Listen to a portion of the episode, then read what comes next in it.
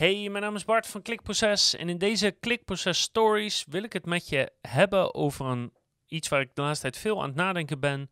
Namelijk, stel je wel de juiste vraag om de juiste antwoorden te krijgen. En dat is misschien wel het meest waardevolle wat je kan doen als leider van een bedrijf. Jezelf afvragen, ben ik wel met het juiste bezig? Dus heb ik de antwoorden die ik nodig heb op basis van de vragen die ik gesteld heb? Is dat hoe ik het slimste kan groeien of mijn doelstellingen behalen? En daar wil ik het dus eh, in dit geval over gaan hebben met een paar voorbeelden van mensen die andere vragen zijn gaan stellen, waardoor het eigenlijk het hele bedrijf is veranderd. Welkom bij Klikproces met informatie voor betere rankings, meer bezoekers en een hogere omzet. Elke werkdag praktisch advies voor meer organische groei via S E O, C R O, YouTube en Voice. Als eigenaar van het bedrijf werk je met bepaalde K P I's, dus je kijkt bijvoorbeeld naar omzet en winst, maar daarbinnen vallen ook weer allerlei soorten K P I's om te kijken, ben ik goed bezig? Weet je, groei ik genoeg? Um, zijn de marges nog goed? Is de inkoop goed? Noem het maar op. En het is super belangrijk dat je het dashboard wat je gebruikt, dat het ook daadwerkelijk klopt en dat het je helpt en dat je daarmee kan sturen. En daarom is het belangrijk om dat niet zomaar aan te nemen en elk half jaar of jaar na te denken van, stel ik wel de juiste vragen om de goede antwoorden te krijgen waar ik iets mee kan. Dus de dingen waar je op let, de dingen waar medewerkers op worden afgerekend. Uh, kl- klopt het allemaal nog wel? Want er zijn drie prachtige voorbeelden van bedrijven die eigenlijk één goede vraag hebben gesteld en daarop het antwoord niet kregen of uh, en dat dus moesten ontwikkelen of wel kregen en daarop konden gaan sturen, waardoor eigenlijk gewoon het hele bedrijf, maar eigenlijk zelfs die hele branche veranderd is door één vraag. Ik zal even drie, drie voorbeelden geven. Dus één is de N P S, de Net Promoter Score. En mocht je dat niet kennen, dat is iets wat van, uh, van ja, de afgelopen tien jaar ongeveer is. En dat kwam vanuit een bedrijf die zich eigenlijk afvroeg van, hoe kunnen we zo goed mogelijk voorspellen welke bedrijven gaan groeien en welke gaan krimpen. En natuurlijk had je daar toen al allerlei weet je, marktanalyses voor en marktdata en uh, klantbases en zo. Maar zij vroegen zich gewoon af van, al die indicatoren die we nu hebben zijn niet fantastisch om groei te voorspellen. Is er niet een andere vraag die we moeten stellen die beter uh, correleert met de groei van een bedrijf? En wat dus later bleek is, ja, die vraag is er. En die vraag werd namelijk, hoe groot is de kans dat je dit bedrijf of dit product of deze dienst aanbeveelt bij vrienden of familie? En die vraag bleek echt een briljante ingeving te zijn. En die vraag deed ze dan op een score van nul tot tien. En iedereen die tussen de, of score van één tot tien, sorry, één tot tien. Iedereen die een score tussen de één en de zes invulde, dat werd gezien als krimp. Iedereen die een score van zeven of acht invulde, dat werd gezien als, ja, eigenlijk niks, niet heel positief, niet heel negatief, dus daar kunnen we niks mee. En iedereen die een score van negen tot tien invulde, dat was, het stond zeg maar voor groei. En wat je dan doet, dan haal je dus alle één tot en met zesjes, al die antwoorden, tel je bij elkaar op. Je telt alle uh, antwoorden op, alle mensen op die tussen de negen en de tien hebben geantwoord. En die twee haal je van elkaar af. En als je dan op een positief getal eindigt, dus meer mensen hebben gezegd, ja, ik beveel je aan, dan dat mensen hebben gezegd, nou eigenlijk raad ik je af, dan is de kans heel groot dat het bedrijf gaat groeien. En als het negatief is, is de kans groot dat het bedrijf gaat krimpen. En dat is waarom je nu heel vaak die vraag wordt gesteld, zou je ons aanbevelen? En waarom dus ook bedrijven en monteurs die bij je langskomen en iedereen aan je vraagt van, hé, hey, als je nou blij bent, zeg alsjeblieft een negen of een tien, want ik word hier heel zwaar op afgerekend. En die ene vraag, zou je ons aanbevelen bij vrienden of familie, die heeft ervoor gezorgd dat eigenlijk heel veel bedrijven op een hele andere manier zijn gaan kijken naar, ja, hoe goed doen we het? Door die ene simpele vraag te stellen. En een tweede voorbeeld gaat over klantenservice. En de manier waarop klantenservice is ingericht bij, bij bedrijven. Maar dan bedoel ik vooral de grote bedrijven die dus zeg maar tientallen, honderden of duizenden mensen hebben die actief zijn op dagelijkse basis in die klantenservice. Want er werd een consultant en ik, ik weet niet meer wie dit verhaal heeft verteld. Dus ik weet de naam niet van, van het bedrijf, van de persoon. Maar een man werd ingehuurd door een groot bedrijf. Laten we zeggen Vodafone Ziggo, weet je, zoiets. Om de klantenservice te verbeteren. Of eigenlijk om de kosten te drukken. En die man die, die kwam in die ruimte en die viel op. Overal zijn dashboards. Hè. Personen zelf hebben dashboards. Aan de, aan de wanden hangen grote dashboards. En die meten eigenlijk vooral twee dingen.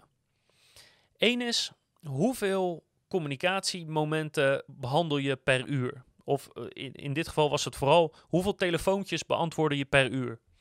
En hoe meer telefoontjes je beantwoordde, als hoe positiever dat werd gezien. Tweede punt was, hoe lang ben je met een klant aan de telefoon? En hoe korter dat was, als hoe positiever dat werd gezien. Want ze willen veel mensen helpen. En als jij ja, in korte tijd veel mensen kan helpen, dan ben jij een heel waardevol iemand. En dan, weet ik veel, kan je meer verdienen of krijg je beloningen. En als je dat te langzaam doet, dan moet je eruit. En dan zou je denken, nou, weet je, prima. Uh, je wordt uh, zeg maar door dat systeem opgedragen om gewoon snel mensen te woord te staan, ze snel te helpen. Um, en als je dat goed doet, word je beloond. Maar dat was dus helemaal niet zo. Want als jouw opdracht is om zoveel mogelijk mensen per uur aan de telefoon te hebben en de mensen die je hebt zo kort mogelijk aan de telefoon te hebben, dan ga je dus alles eraan doen om die mensen af te poeieren. Heel simpel. Daar word je op beoordeeld. Dus je gaat mensen helemaal niet helpen, want helpen kost tijd. Je gaat mensen zo min mogelijk helpen. En je gaat zo snel mogelijk zeggen, ja hoor, mijn collega komt er wel op terug. Of, daar kunnen we je niet bij helpen. Of, uh, sorry, ik, ik moet het uitzoeken, ik zeg maar wat. Maar je gaat niet die mensen helpen. Hij veranderde uh, de, die, de K P I's dus zeg maar naar welk percentage van de mensen krijg jij de eerste communicatie binnen en Uh, dat die mensen niet meer terugkomen voor datzelfde probleem. Dus hoe goed ben jij in het meteen oplossen van het probleem? En hoe beter je daarin bent, hoe meer je beloond wordt. En daarbij tellen ze dus alles bij elkaar op. Dus, dus alle telefoontjes die iemand doet, de mailtjes, uh, de chats, uh, noem het maar op. Dat alles gooien zo in, op één hoop. En hoe beter je bent in het gewoon meteen helpen, of het uh, zo min mogelijk contactmomenten nodig hebben om iemand te helpen, hoe beter. Dus opeens werd je wel beloond voor het zo snel mogelijk oplossen van een probleem. En het tweede is nog steeds dat je tijd werd gemeten met hoe lang je nodig had. Dus je werd beloond voor, je moet iemand überhaupt helpen. Want als iemand dus heel vaak terug moest bellen of als je iemand niet hielp, eh, dan was dat negatief. Dus je moet iemand helpen. Daar werd je opeens toe gedwongen. Nou, tenminste, het systeem werd daarop ingericht. Je moet zorgen dat die mensen zo min mogelijk contact moeten opnemen, want elke keer dat ze weer terug moeten komen was dus negatief. En je moest je tijd zo kort mogelijk houden, dus je had altijd een bepaalde druk om die vraag gewoon snel en effectief te behandelen. En daardoor is zeg maar de hele klantenservicebeleving veranderd van mensen zo snel mogelijk afpoeieren en wat kan mij het schelen, want daar word ik niet op voor betaald, even simpel gezegd, naar hey, ik moet zo snel en zo goed mogelijk mensen helpen, want anders mag ik hier niet blijven werken. En dan ga ik niet beweren dat klantenservice nu perfect is, maar in vergelijking met tien, twintig jaar geleden is er toch wel een hoop verbeterd. En dat alles doordat deze man eigenlijk keek naar waar beoordelen we onze mensen nu precies op? En is dat wel het goede? En in dit geval bleek dat dus niet zo te zijn. En het laatste mooie voorbeeld gaat over tankstations. En ik weet niet precies van wie ik dit verhaal heb gelezen. Ik dacht van Ogilvy, maar, maar ik kan daarnaast zitten. Maar er is ook voor iemand, volgens mij een marketingman, en die werd ingehuurd door een, groot, uh, uh, uh, een grote keten van tankstations. Uit mijn hoofd even was het B P, maar misschien dat er geen naam wordt genoemd. En hun vraag was heel simpel, help ons met de marketing van onze tankstations. En de marketing tot dan toe was eigenlijk vrij simpel. Grote borden hebben, zo laag mogelijke prijs. Dan krijg je klanten binnen. En zoals een goede marketeer doet, um, trok hij dat in twijfel. Van, nou, ik, d- er is geen enkele branche waarin alleen de prijs belangrijk is. Hè. Je hebt in elke branche so- andere soorten klanten. En alleen de prijs kan het haast niet zijn. Dus hij stelde eigenlijk, hij ging vier vragen stellen. Waarvoor komen mensen naar een tankstation? Wat doen mensen bij een tankstation? Wat willen mensen doen bij een tankstation? En wat laat mensen beslissen om naar een ander tankstation te gaan dan gewoon degene die dichtstbij is? En daarmee deed hij iets wat nog nooit iemand tot dan toe had gedaan. Namelijk, hij vroeg het gewoon aan mensen met een auto. Hele simpele vragen. En er kwam al vrij snel een heel erg duidelijk antwoord uit. Ja, lage prijzen zijn belangrijk. Maar weet je wat nog meer belangrijk is? Schone toiletten en goed eten. En dit, dat, zijn onderzoek was daar kristalhelder in. En dit heeft hij dus al tientallen jaren geleden onderzocht. Ik, ik weet niet exact hoe lang geleden het is, maar het is echt al heel lang geleden. En jaren en jaren en jaren lang deed niemand er wat mee. Wereldwijd niet. Iedereen keek naar elkaar. Iedereen dacht, we, we, we, doen de, hè, we hebben de prijzen. Ze moeten nog groter, ze moeten nog lager. En dat is het. En nu kan je misschien bij jezelf denken, ja, maar tegenwoordig is, is het voedsel bij tankstations echt best wel goed. He, er zitten hele grote soort restaurants of semi-restaurants in. De toiletten zijn over het algemeen schoon. Dus hoe kan het dan dat dat nu opeens veranderd is?